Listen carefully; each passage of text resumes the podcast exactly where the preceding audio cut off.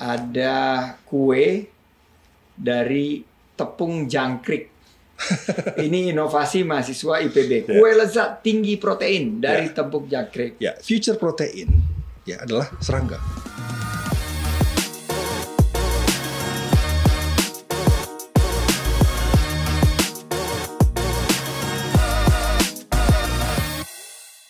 Bapak Profesor Dr. Haji Arif Satria, ini sahabat saya yang sekarang diamanahi sebagai Rektor IPB. Ini kebanggaan untuk podcast Ruang Sandi, kehadiran Pak Rektor sebagai Rektor pertama yang hadir di Wah. ruangan ini. Ini biasanya ruangan ini isinya eh, ya light conversations Ya. dan good vibes only. Tapi kali ini sebagai satu terobosan inovasi dan karena ada satu prestasi yang sangat membanggakan dari institusi yang Pak Rektor pimpin, kita sengaja hadirkan eh, seorang yang sangat inspiratif, anak muda, salah satu rektor termuda di Indonesia eh, di podcast Ruang Sandi. Terima kasih sama-sama Mas Andi. Kita pakai headphone. Oke, siap. Dan untuk para pendengar podcast Ruang Sandi jangan lupa untuk subscribe, like, comment dan share karena good vibes only is good when you share.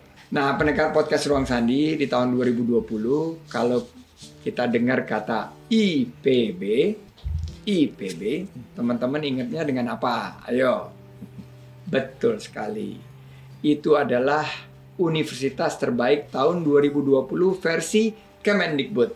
Congratulations. Terima kasih Mas Andi. Saya yakin ini merupakan satu kebanggaan bagi seluruh sivitas akademika IPB. Dan di sini juga Pak Rektor sebagai seorang guru besar yang saya sangat hormati eh, punya pasti pandangan atas prestasi tersebut. Bisa share sama teman-teman eh, pendengar podcast Ruang Sandi. Ya, ya perguruan tinggi lain saya kira semua juga bagus, semua the best. Ya kebetulan saja pada tahun 2020 ini kita menjadi best of the best. Jadi proses perjalanan yang saya kira tidak tidak tiba-tiba ini proses perjalanan panjang. Pimpinan IPB sebelumnya sudah meletakkan fondasi yang sangat kuat. Nah, tugas saya tinggal merawat, tinggal meneruskan, mempertajam, menyesuaikan dengan keadaan yang ada, dengan disruption yang begitu luar biasa seperti sekarang ini, dengan VUCA yang sudah menjadi kenyataan. Nah, itulah kira-kira VUCA itu adalah satu terminologi baru Ya. yang artinya adalah volatility, volatilitas, uncertainty, Uncertainty, complexity, dan ambiguity. complexity dan ambiguity. Jadi sebuah era di mana sangat banyak sekali dinamisme yang terjadi ya. Dan IPB ini dulu di zaman kami sangat-sangat terkenal sebagai pencetak leaders di berbagai bidang. Ya.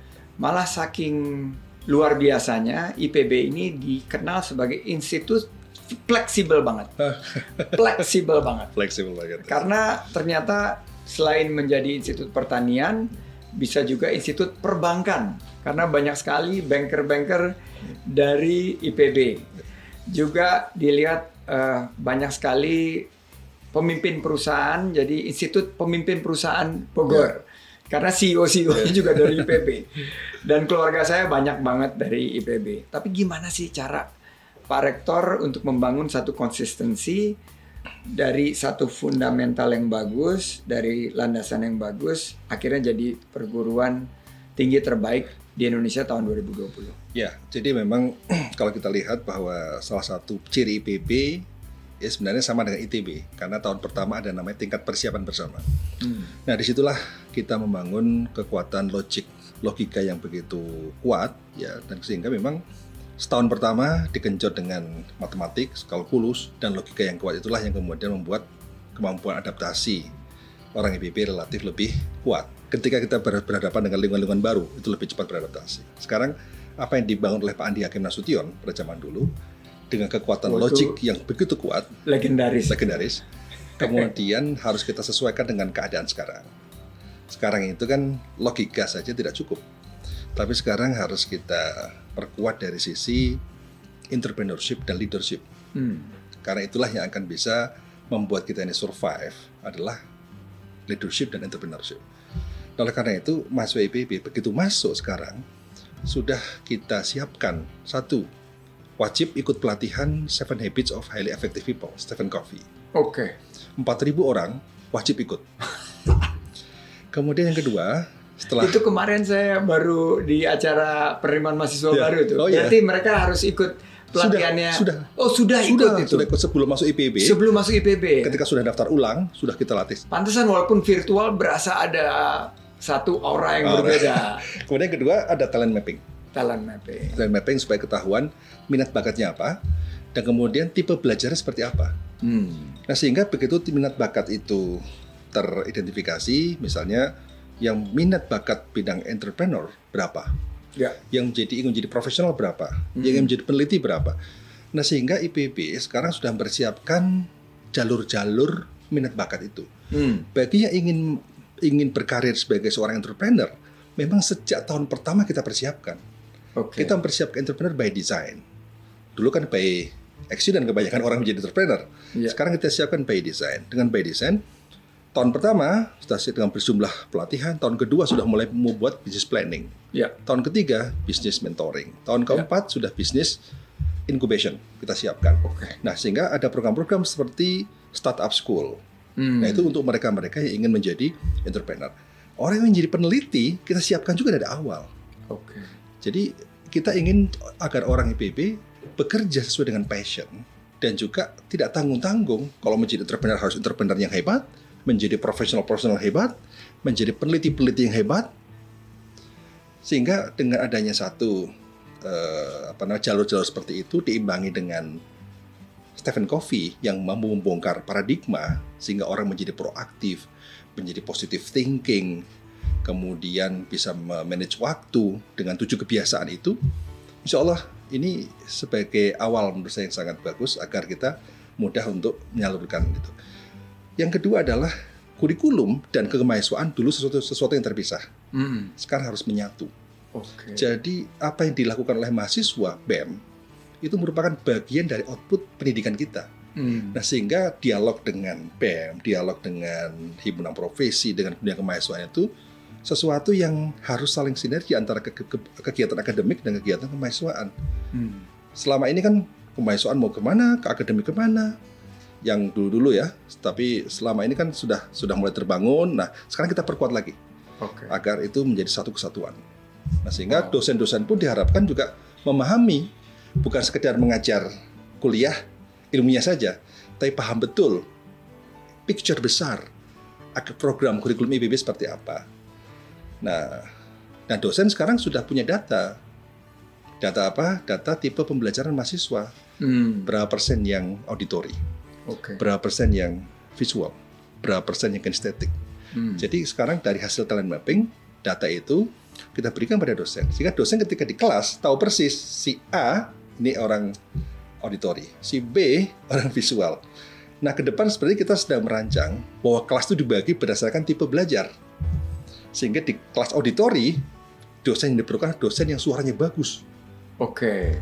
Ya, Yang merdu kayak Pak yang Rektor merdu, gitu. ya? nah yang suaranya keras, ya itu karena bagi orang auditori suara paling penting dibandingkan dengan gambar. Iya. Tapi di kelas lain lagi Visual misalnya. visual ya berarti harus PPT-nya harus canggih, eh, gambar visualisasi, ada ilustrasi-ilustrasi harus semakin menarik dan sebagainya. Nah sehingga kita alik. Nah ke depan memang pada akhirnya pro- proses pembelajaran itu harus customize Iya. sesuai dengan karakteristik. Betul. Inilah yang membedakan kita dengan yang lain-lain adalah bahwa program pembinaan kemahasiswaan kita berbasis data Mm-mm. tadi pengembangan kegiatan belajar juga berbasis pada data. Data. Jadi bukan common sense, bukan ilmu kira-kira, semua adalah data, Semua by data ya. by data. Database. Database Teaching, teaching, database learning. learning, database untuk student activities program dan sebagainya. Wow. Beberapa minggu yang lalu saya kunjungan guys ke ATP Agriculture Agribusiness Agribusiness Technology Technological Park. di IPB dan di situ kita lihat bahwa pertanian sekarang ini sudah sangat technology driven, Ya. database, udah ada precision farming Ya. dan ada Internet of Things dan luar biasa. Nah bisa cerita buat pendengar podcast Ruang Sandi nih, apa itu ATP Ya. dan fungsinya ATP ini bagi para mahasiswa seperti apa? Jadi itu memang program yang sedang saya rancang sebagai etalase IPB. Jadi kita membuat etalase banyak. Etalase dalam bidang horticulture, sayuran, itu di ATP itu. Hmm. Etalase di bidang perikanan ada lagi di Ancol. Hmm. Etalase dalam bidang industri pertanian ada di Taman Kencana. Etalase dalam bidang peternakan ada di Jonggol. Kita punya banyak etalase. Dan etalase itu sekaligus menyajikan teknologi tercanggih dari IPB itu apa sehingga publik saat tahu persis hmm. bahwa ternyata IPB sudah menghasilkan sejumlah inovasi dalam bidang X, dalam bidang produksi benih, dalam bidang produksi sayur, budidaya sayur-sayuran, budidaya buah-buahan dan sebagainya. Sebagai tempat untuk menebar inspirasi. Karena ya. kita juga sekaligus inspirasi buat para peneliti, inspirasi juga buat anak-anak SMA, anak-anak SMP, betapa teknologi itu terus berkembang, Kemudian yang kedua, betapa dunia pertanian dunia yang sangat menarik dan sangat modern dan sangat prospektif untuk karir kita di masa depan. Itu salah satu tujuan kita membuat etalase itu. Iya, karena ada ada data yang menyebutkan rata-rata petani kita ini kan lanjut usia. Ya. Di atas 50 tahun hmm. dan bagaimana kita mengembangkan petani milenial. Jadi etalase itu salah satunya untuk menarik Betul. para milenial ini tertarik masuk ke dalam sektor pertanian. Betul, tapi memang Jepang itu rata-rata petani umur 68 tahun. Amerika 67 67 tahun. Iya. Indonesia 47. Tapi 10 tahun lagi kalau tidak tidak ada generasi petani kita akan mengalami masalah. Oleh karena itu dengan 57 tahun anak-anak mereka saya yakin tidak mau menjadi buruh tani. Hmm. Kalaupun bertani dia menjadi owner. Hmm. Buruhnya siapa? Nah, ya. ketika buruh tidak ada, maka teknologi harus menggantikan buruh. Oke. Okay. Nah, oleh karena robotics ya. Robotics ada teknologi 4.0. Jadi guys waktu itu kita lihat tuh ada robot yang memanen melon. Melon, ya. melon. Nah, sehingga proses percepatan transformasi pertanian 4.0 itu menurut saya harus segera kita lakukan. Nah, kenapa Jepang itu lambat? Karena memang problemnya bukan problem bisnis dan ekonomi, ini problem-problem sosiologis. Hmm. Hasil survei di Jepang ternyata mengapa orang-orang di desa di pulau-pulau kecil tidak mau menjadi petani, tidak mau menjadi, menjadi nelayan, bukan karena income-nya rendah, bukan. Karena hasil survei di mereka ternyata dia takut tidak bisa menikah karena oh. survei itu perempuan Jepang tidak mau menjadi istri nelayan, tidak mau menjadi istri petani. Nah itulah. Jadi ternyata nasib karir dunia petani tergantung dari selera perempuan juga. walaupun petaninya tajir, nah, walaupun gitu nelayannya melintir, melintir tetap nah, aja gitu. karir base. Nah, hmm. sekarang kita mau bahas prestasi dan inovasi mahasiswa ya. maupun alumnus IPB ini.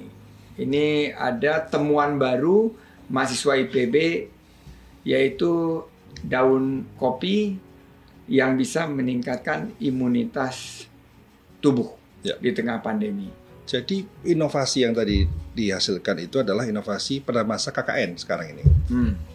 Nah kalau kita lihat sebenarnya inovasi mahasiswa sangat banyak di IPB ini. Yang tahun lalu juara itu misalnya inovasi menghasilkan mie instan hmm. yang berasal dari daun torbangun. Oh, Okay. Daun torbangun itu adalah daun yang di Sumatera Utara itu biasa digunakan untuk meningkatkan kualitas ASI okay. oleh masyarakat.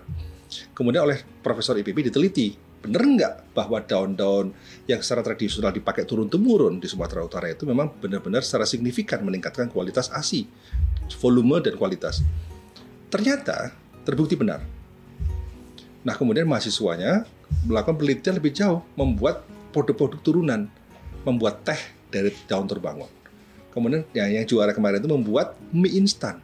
Jadi kalau sekarang sering kali kalau Mas Andi makan mie itu mie kan dari gandum itu kan. Ya. Nah sekarang mie dari daun terbangun dari daun lokal di online harganya tujuh ribu rupiah sekarang mereka sudah mulai bisnis luar wow. biasa inovasi-inovasi itu kemudian. Jadi itu bukan hanya melakukan substitusi daripada gandum yang ya. diimpor, tapi juga sehat karena sehat. ada kualitas Betul. untuk meningkatkan kuantitas maupun juga kualitas, kualitas ASI. Nah, kemudian lagi ada lagi juga inovasi masuk IPB.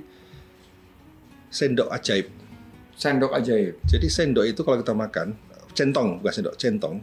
Jadi kalau makan rawon misalnya, hmm. begitu kita centong gini nanti ketahuan satu sendok itu berapa kalori. Wih. Sehingga sebenarnya ini bagus sekali buat orang-orang seperti Mas Andi, seperti orang-orang uh, dan yang lain-lain sudah sadar tentang kesehatan. Sadar tentang kalori. Uh, ya Ini gitu. berapa kalori ya? Ada ada angkanya. Ada angkanya ya. Angka digitalnya ada ini sekian kalori, sekian kalori. Itu lebih Oh, canggih lagi. canggih banget. Belum Jadi tahu tuh saya. masih banyak sekali inovasi-inovasi yang yang ada di kreativitas mahasiswa sehingga memang sebenarnya kreativitas itu didorong karena ekosistem yang kita bangun di kampus. Oke. Ekosistem yang kita bangun di kampus bahwa Berlomba-lomba berlomba-lomba kita Untuk berinovasi. encourage para mahasiswa untuk berinovasi, encourage mahasiswa untuk untuk eh, berkarya karena selalu saya sampaikan pada para mahasiswa adalah kemajuan bangsa itu akan sangat ditentukan oleh kemampuan kita untuk membuat sejarah-sejarah baru. Nah, ini Nah. Pak Rektor tahu nggak nih ada kue dari tepung jangkrik. ini inovasi mahasiswa IPB. Kue lezat tinggi protein dari tepung jangkrik. Ya, future protein ya adalah serangga, Oh serangga ya? serangga. Bukan lagi protein yang dapat dari ikan, telur. Itu oke, tapi yang future protein sebagian serangga. Sebagian orang sekarang sudah makan lalat, ya. Karena high protein, protein sangat tinggi sekali.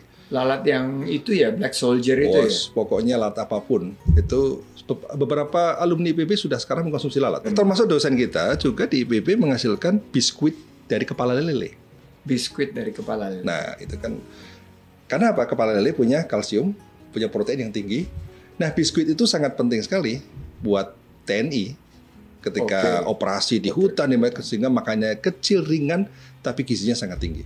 Ya, dan punya nilai nutrisi yang tinggi. Sangat tinggi sekali. Itu Nah, sangat gimana sekali. Pak Rektor kan ini inovasi udah luar biasa dan prestasi sangat membanggakan.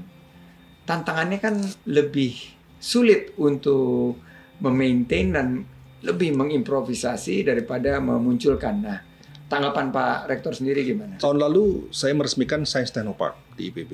Hmm, Science Technopark. Teknopark IPB sebagai salah satu science teknopark terbaik di Indonesia. Yang itu adalah merupakan media pertemuan antara industri dengan Oke. inovator dan inovasi. Memang ada inovasi-inovasi TRL-nya, TRL itu technological readiness level. Jadi kesiapan masuk pasar teknologi itu. Nah, industri berharap 8 atau 9 misalnya TRL itu. Oke. Nah, sehingga butuh riset untuk mengejar itu. Nah, itulah nanti di, di STP itulah tempat risetnya. Kita Oke. siapkan itu.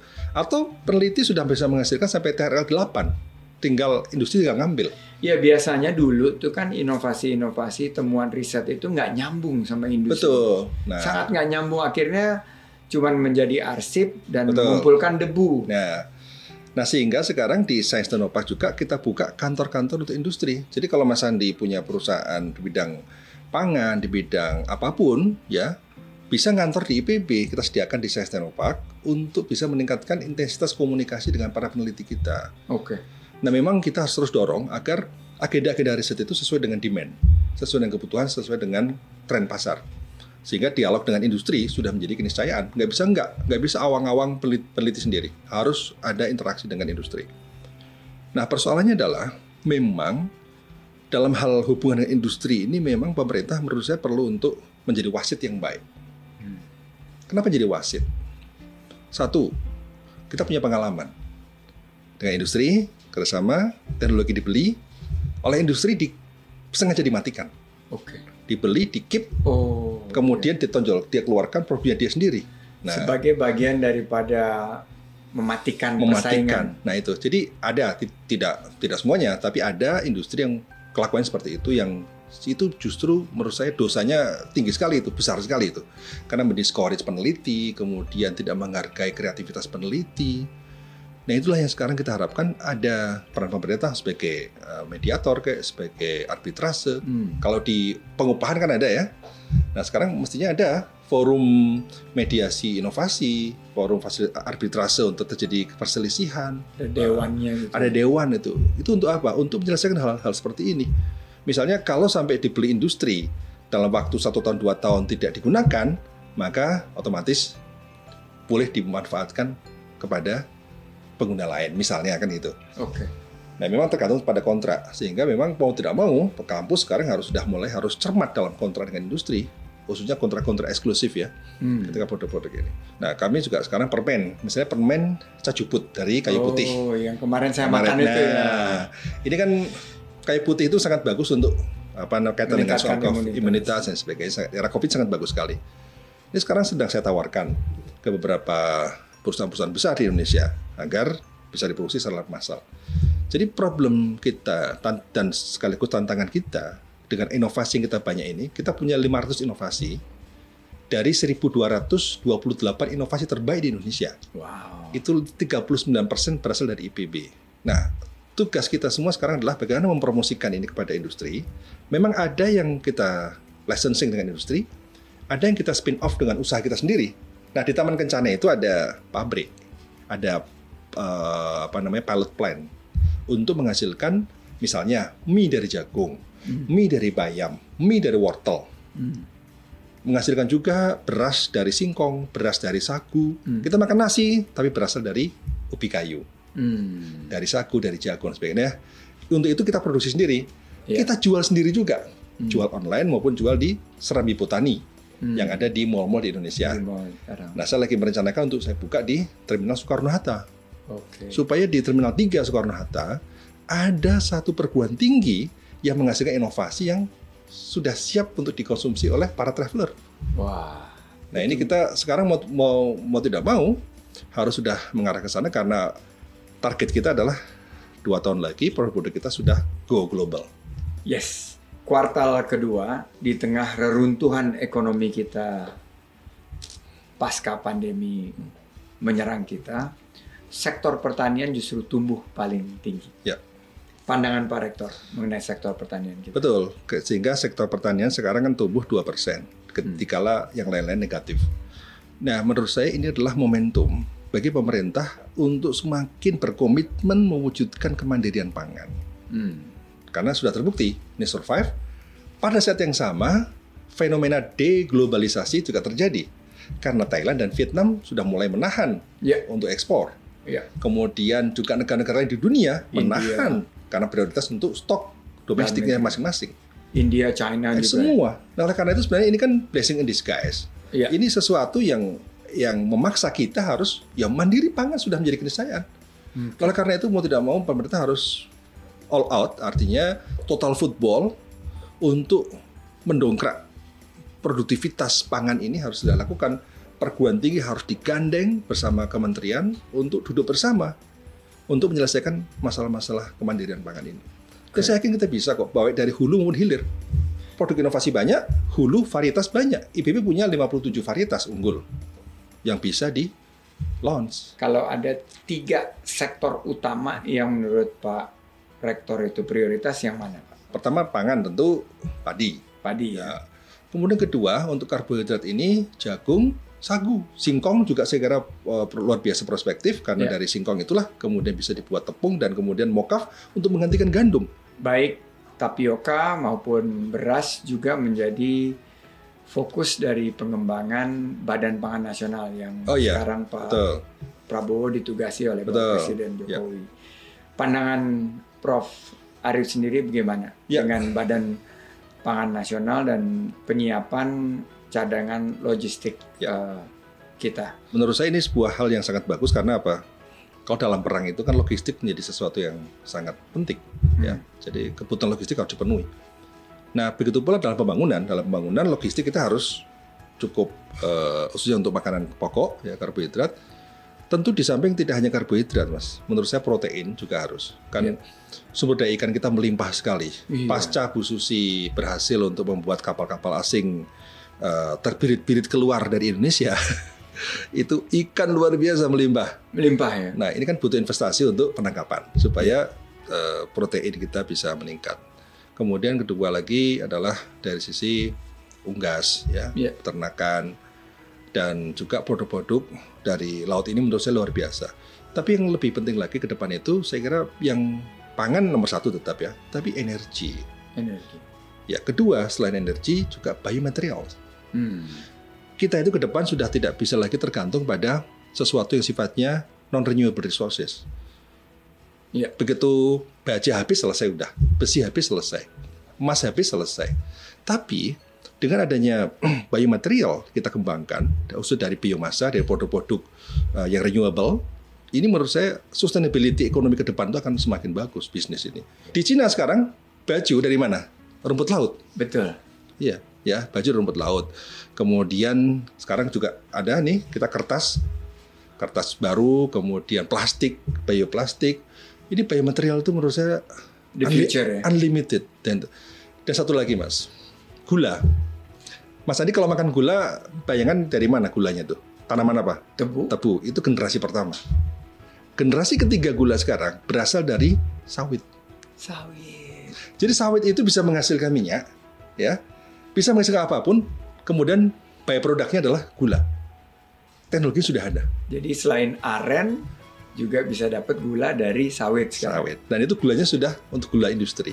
Nah, Pak Rektor melihat dari ekosistem startup kita, itu apa yang perlu didorong lagi nih supaya tadi sektor pangan dan pengembangan-pengembangan yang mungkin mokaf, baik juga yang berbasis penemuan tadi gula Ya. berbasis sawit itu lebih jegreng gitu. Ya. Apa yang dibutuhkan eh, quadruple helix yang seperti apa dan perannya yang konkretnya itu seperti apa? Ya, saya kira inovasi dari sisi supply side sudah oke. Menurut saya sudah sangat banyak, bahkan untuk diversifikasi pangan menurut saya udah udah cukup lah. Namun yang kita persoalkan dan kita sekarang agendakan adalah soal modal ya. Jadi kita butuh investor-investor, angel investor ya yang memang fokus pada bagaimana membangun startup-startup dari inovasi-inovasi baru itu. Nah kalau pemerintah bisa memfasilitasi itu sangat bagus sekali atau Kadin atau HIPMI, Apindo dan sebagainya. Itu sebagai sebagai sebuah entity karena kebetulan sekarang saya sebagai ketua forum rektor. Oke. Insya Allah mulai bulan Oktober kita sudah mulai merancang bagaimana eh, link antara kawasan industri dengan kampus ini harus sudah mulai. Nah, impian tertinggi Pak Rektor yang Pak Rektor ingin capai untuk IPB. Satu, IPB harus memberi manfaat ya untuk kemajuan industri, kemajuan masyarakat agar mimpi saya 100% inovasi benar-benar dimanfaatkan. Hmm. Sehingga benar-benar added value IPB kepada masyarakat ini tercipta. Kebermanfaatan. kebermanfaatan. Menurut azas manfaat itu menurut nomor satu. Baru setelah itu kita punya mimpi yang kedua adalah sebagian besar mahasiswa IPB adalah entrepreneur lulusannya. Karena apa? Karena bangsa kita ini akan bisa maju kalau tadi inovasinya sudah jalan. Kedua adalah entrepreneurnya banyak dan berkualitas. Hmm. Tanpa ada entrepreneur, Singapura menghadapi disruption luar biasa ketika sekarang terusan kera akan dibuat. Hmm. Terusan kera itu adalah kolaborasi antara Tiongkok dengan Thailand. Thailand. Ya. Tahun 2025 akan jalan. Tembus tuh. Begitu tembus, maka kapal-kapal untuk dari Pasifik ke Samudra India akan meng- Selat Malaka. Akan hemat 1.200 km. Iya. Ya, pasti lewat terusan kera semua. Bagaimana dengan Singapore Port? Iya. Sepi. Pasti akan penurunan. Penurunan drastis dan luar biasa. Nah, ketika penurunan drastis luar biasa, sekarang Singapura sudah paham ini ancaman. Yang dibangun oleh Singapura sekarang bukan menandingi apa pun, tapi menyiapkan kurikulum baru di SMA untuk menghasilkan entrepreneur-entrepreneur. Jadi muatan entrepreneurship di pendidikan SMA sekarang dibangun. Karena entrepreneur sudah berpasti, dia akan kreatif, dihantam, dihantam sini dia bisa keluar sana, wow dia akan survive agile dan sebagainya. Nah itulah kita dengan kurikulum baru IPB K2020 ingin menghantarkan para mahasiswa menjadi seorang agile learner, pembelajar yang tangkas, yang lincah, yang tangguh, yang luar biasa. Karena yang bisa beradaptasi terhadap perubahan adalah orang-orang yang punya agility dalam learner, sebagai learner yang agile. Ya itu menurut saya rumus yang yang sederhana. Uh, strategi Pak Rektor sendiri gimana nih? Ya. Menghadapi changes tadi keabadian yang pertama, yang sangat dinamis, yang sangat cepat, terutama untuk menghasilkan mahasiswa yang siap terjun dalam segala tantangan. Ya. Jadi tadi baru dua hal yang saya sampaikan mimpi saya. Yang Mimpi. ketiga adalah mencetak calon-calon pemimpin. Leadership. Leader leadership. Jadi entrepreneurship dan leadership kita akan dorong. Jadi tiga hal itu yang kita dorong. Nah, karena itu menghadapi era disrupsi seperti sekarang ini, maka kekuatannya pada tiga hal, mas. Satu adalah visi, dua strategi, tiga eksekusi. Hmm. Nah, oleh karena itu Renstra IPB memang visinya adalah visi untuk mengantisipasi Hmm. mengantisipasi perubahan-perubahan dengan sosok IPB ke depan yang menjadi Techno Socio Entrepreneurial University. Bukan sekedar Entrepreneurial University, Ya. tapi Techno Socio. Kenapa? Karena kita punya banyak inovasi yang harus digerakkan melalui bisnis atau digerakkan untuk pengembangan masyarakat. Ya. Jadi sociopreneurship dan technopreneurship itu dua hal yang harus uh, bersatu untuk membangun Indonesia ini. Nah sehingga dengan ciri-ciri Technososio Entrepreneur University tadi ciri-ciri agility, kelincahan, future mindset, kemudian adaptability, uh, creativity dan sebagainya itu akan embedded di dalamnya. Sebelum revolusi industri 4.0 kita tertinggal dari negara lain mungkin 20 tahun, 30 hmm. tahun. Tapi dengan revolusi industri 4.0 kita di restart menjadi start bersama lagi. Yeah. Nah sekarang mengapa saya selalu ngomong 4.0, 4.0 di kampus untuk encourage mahasiswa, dosen untuk berlari supaya nggak tertinggal lagi karena negara lain pasti akan berlari. Sehingga kecepatan kita berlari ini menurut saya orang saya mengatakan, wah ini Pak Arif ini nggak mau pelan nggak mau ini nggak bisa. Ini era butuh kecepatan. Sekarang itu learner oke. Okay, tapi learner yang lambat ya akan tertinggal. Iya. Nah, nah oleh karena itu Pak Sandi bangsa Indonesia menurut saya adalah bangsa yang bisa menjadi pemimpin dunia. Kalau kita ini berlari kemudian orientasi kita itu pada future future practice bukan best practice. Selama ini kita selalu selalu berpikir ah kita cari best practice yuk kalau kita mengacu pada best practice, kita akan menjadi follower. Paling hebat adalah fast follower, follower yang cepat. Ya. Tapi untuk menjadi pemimpin bangsa di dunia ini, nggak bisa hanya menjadi follower, harus menjadi leader. Dan leader itu, bangsa Indonesia menjadi leader di dunia, hanya bisa kalau apa? Kalau warganya orientasinya pada future practice. Nah, kita bicara STEM. Science, Technology, Engineering, and Mathematics. Mathematics. Yeah. Malah ada yang bilang um, mungkin ditambah coding dan program. Yeah. Nah, menurut Pak Rektor sendiri ada nggak kalau yang perlu ditambahkan dari sisi non eksakta untuk melengkapi STEM itu sebagai satu topik atau literasi yang harus dikuasai oleh the next generation of leaders. Saya kira itu literasi yang sudah harus dibangun STEM, kemudian uh, computational thinking ya. Kemudian yang ketiga adalah financial literacy. Mau tidak mau itu harus dimiliki oleh semua orang. Namun sebenarnya selain literasi itu justru yang menentukan itu adalah integrity dan soft skill yang kuat. Jadi antara literasi dan foundational literasi, kemudian karakter dan kompetensi, skill menurut saya ini harus blend. Mm. Karena hasil penelitian Stanley menunjukkan bahwa ternyata dari 100 faktor sukses itu nomor satu itu adalah kejujuran. Nomor dua adalah kedisiplinan. Nomor tiga human relation, interpersonal skill. Nomor keempat dukungan dari pasangan hidup. itu penting. Nomor lima kerja lebih keras daripada orang lain. Iya. Nah, kira-kira itu. Jadi antara karakter, ya, jadi kerja keras. Jadi kejujuran nomor satu. Kedisiplinan, hmm. ya. Jadi kemudian ini antara karakter, soft skill, ya, kemudian kompetensi itu harus menyatu. Karena apa? Karena dengan integriti yang kuat, Mas, dengan kejujuran yang kuat, integriti kita akan terbangun. Okay. Dengan integriti kita terbangun, maka orang, maka kita akan menjadi orang yang dipercaya. Hmm. Kalau kita semua orang menjadi orang yang dipercaya, maka itulah high trust society. Yeah. Ya. Kalau kita ini high trust society, maka akan sangat mudah di antara kita untuk berkolaborasi. Hmm. Kalau kita sudah berkolaborasi, peluang menghasilkan inovasi-inovasi yang jadi future-future practice akan semakin mudah. Semakin banyaknya inovasi, maka kita semakin bisa menginspirasi. Nah sehingga itu akan terus berkembang. Jadi saya membayangkan mas, ini yang namanya apa namanya inovasi-inovasi semakin banyak, maka orang terinspirasi untuk inovasi lagi sehingga hidup di Indonesia ini penuh dengan inspirasi dan inovasi. Luar biasa. Dan ini ciri khas dari podcast Ruang Sandi, walaupun tadi kita bicaranya serius banget, dan ini akan jadi mata kuliah sendiri untuk para mahasiswa di IPB.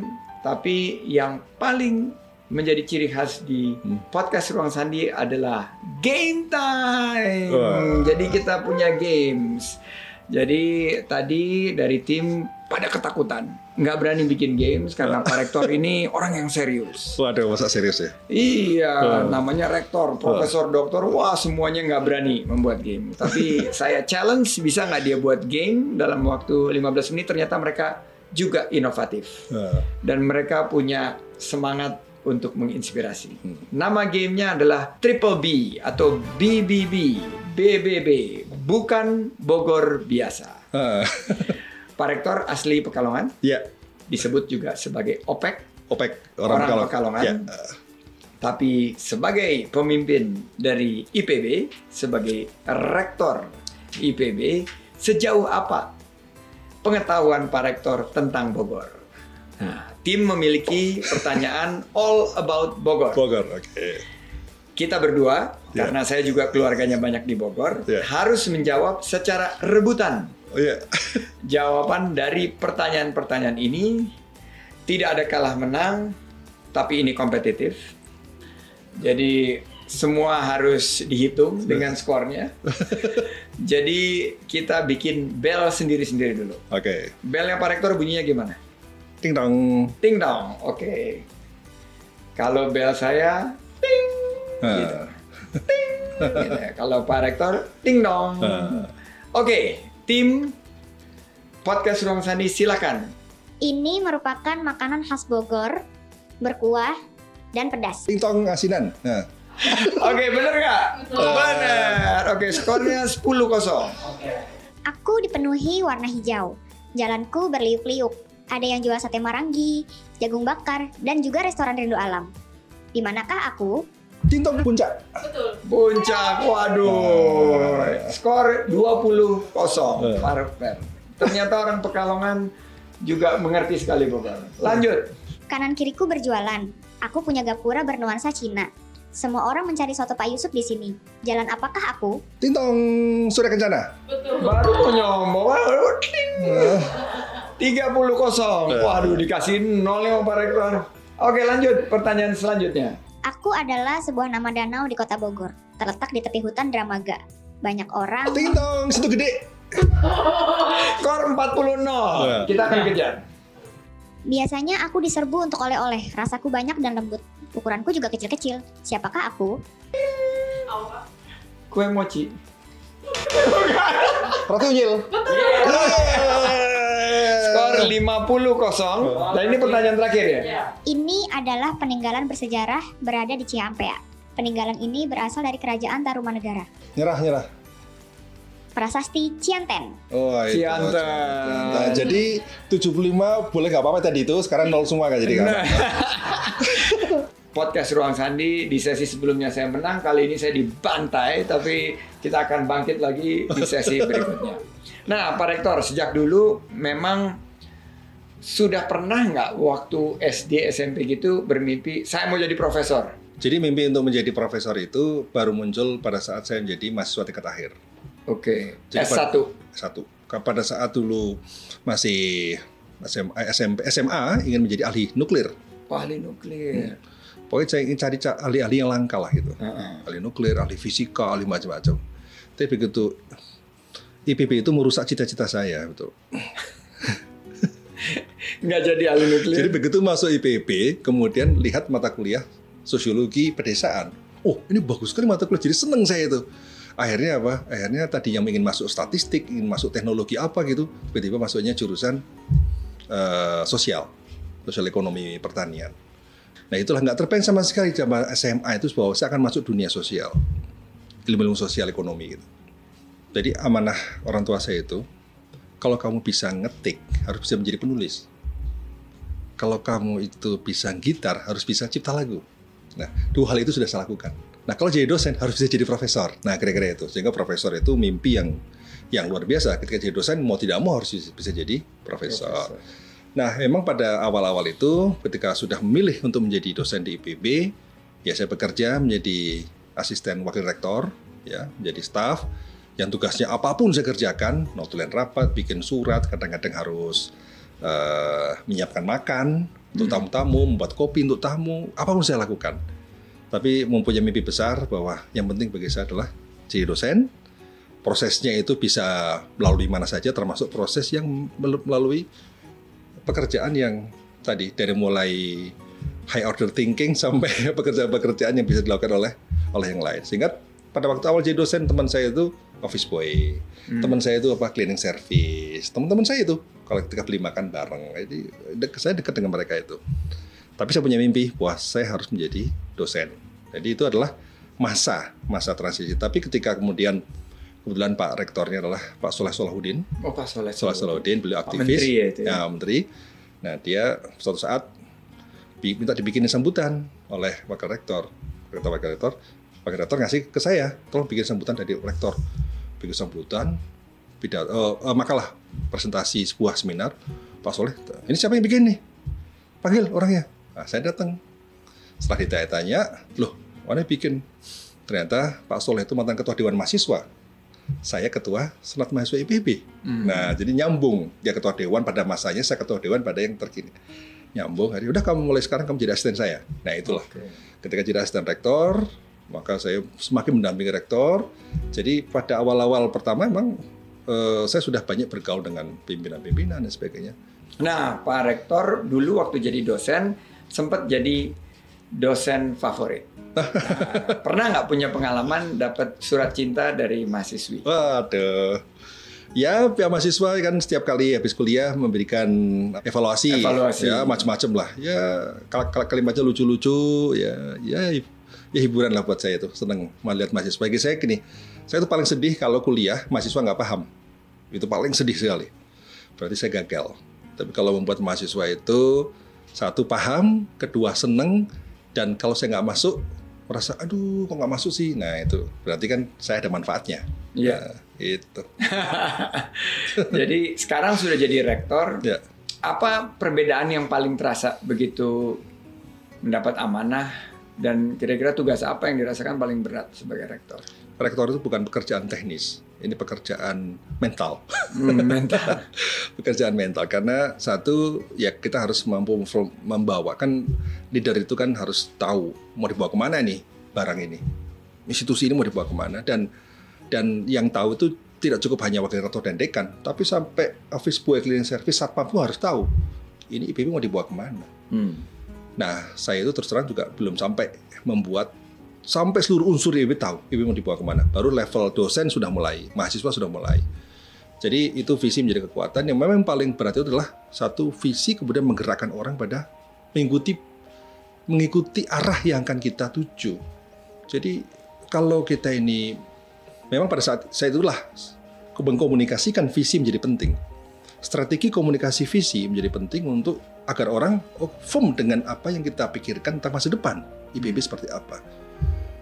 Sehingga saya selalu mengatakan pada para dosen, Bapak Ibu, Bapak Ibu itu masih muda atau sudah tua? Hmm. Terus mereka mikir, saya bilang ini, tua muda bukan soal usia, tua muda itu soal orientasi dan soal visi. Orang kepala enam, kalau tentang bicara masa depan terus, artinya dia masih muda. Orang kepala tujuh, orientasinya masa depan, dia masih muda. Orang kepala dua, berpikirnya tentang masa lalu, artinya dia sudah tua. Jadi Bapak Ibu sekalian, sudah tua atau masih muda? Masih muda. Nah, berarti kalau masih muda, bicara masa depan, bicara perubahan. Nah, itulah kira-kira strategi saya untuk menggiring, membawa profesor, tenaga kependidikan untuk membawa ke depan itu karena saya anggap mereka semua masih muda karena sudah mereka berpikir tentang masa depan itu. Nah sehingga mau tidak mau saya harus menulis namanya rector message. Saya rutin sebulan sekali rector message. Pesan-pesan saya kepada seluruh sivitas akademika IPB yang sivitas semangat, kemudian membawa ke arah perubahan. Sehingga sekarang mahasiswa IPB, dosen dan teknik IPB tahu kalau satu kata satu kata tentang rektor IPB apa? Nah, lalu di, di mata mereka 4.0 misalnya. Hmm. Karena saya selalu ngomong 4.0, 4.0 terus. Sehingga Diulang terus. ya. lah, saya diulang setiap sudah saya ngomong itu. Di mana saya ngomong itu lama-lama satu hal yang sudah biasa. Sekarang saya ngomong future practice, future practice, future practice. Saya ngomong leader, leader, leader, leader. Akhirnya mereka terbentuk, kita menjadi leader. Terbaik, terbaik, terbaik. Sehingga tahun lalu saya membuat lagu berjudul Wih. Kampus Terbaik. Kampus terbaik. Jadi saya bilang, Sebelum terpilih sudah buat lagunya. saya buat lagu. Visi memang Bapak. luar saya bikin itu buat apa? Doa. doa. mimpi. Jadi kita buat lagu itu harus yang sifatnya masa depan dan sifatnya adalah doa. Jadi kalau lagu itu kita nyanyikan terus, kampus terbaik, kampus terbaik, kampus terbaik, maka Tuhan itu Tuhan akan buat jalan buat kita menjadi yang terbaik. Ini pertanyaan mungkin penutup. Mimpi besar untuk dunia pendidikan Indonesia, Pak Rektor. Untuk dunia ber, dunia pendidikan di Indonesia, salah satu hal yang harus diwujudkan adalah tadi saya bayangkan kita ini mencetak dua hal. Satu adalah lulusan yang learner, agile learner, sehingga beradaptasi dengan sebagainya. Kemudian kedua, mencetak inovasi-inovasi yang future practice. Karena indeks inovasi global Indonesia saat ini nomor dua terendah di ASEAN. Waduh. Paling rendah Kamboja, satu Indonesia. Waduh. Nah, indeks inovasi global Ekonomi terbesar di ASEAN, tapi indeks Inovasi. inovasinya terendah itu nomor dua. menunjukkan bahwa ternyata inovasi kita belum ada apa-apanya sehingga mau tidak mau inovasi ini gudangnya di mana di, di perguruan tinggi sehingga mau tidak mau kita ini harus benar-benar inovasi so kita fokuskan kemudian yang bukan sekedar inovasi inovasi yang tadi yang sebagai adaptasi terhadap perubahan kemudian yang future practice sehingga kita menjadi leader. Coba bayangkan kenapa Samsung hebat? Karena dia future practice. Belum pernah dilakukan orang lain. Kenapa BlackBerry pada tahun 2010 hebat? Karena dia future practice. Saya selalu ngomong tentang kata-kata Abraham Lincoln the best way to predict the future is to create it. Jadi kita nggak tahu apa yang terjadi 2040, 2035. Kita bisa memprediksi apa yang terjadi masa depan ketika hari ini kita melakukannya. Nah, Tapi tadi Pak Rektor cerita mengenai lagu kampus terbaik. ya. Nah, boleh nggak di penghujung podcast Ruang Sandi ini kita mendengar sedikit suara Pak Rektor menyanyikan lagu kampus terbaik. Ya. Kampus terbaik, inspirasi, tebarkan harapan. Kampus terbaik, inovasi, wujudkan impian. Kampus terbaik, integritas, kuatkan tujuan. Kampus terbaik, beri terbaik untuk negeri, untuk dunia, umat manusia, dan alam semesta. Uh. Itu mainnya di C kira-kira ya? Hah? Di C atau G, G, Oh, di G, G. di G. Oke. Kita sudah hampir sejam tidak terasa dengan Bapak Profesor Dr. Haji Arif Satria, rektor yang kita banggakan dari IPB. Jangan lupa guys untuk subscribe, like, comment, dan share uh, untuk podcast Ruang Sandi. Dan untuk semua mahasiswa IPB, Sivitas Akademika IPB, wajib lihat tayangan yang satu ini karena saya yakin ini isinya adalah suatu inspirasi, satu motivasi agar bangsa ini lebih baik lagi. Terima kasih. Sama-sama Mas Andi, terima Sukses kasih. selalu, Sukses selalu buat Mas Andi. Sekarang waktunya foto-foto. Ya. Kita selfie.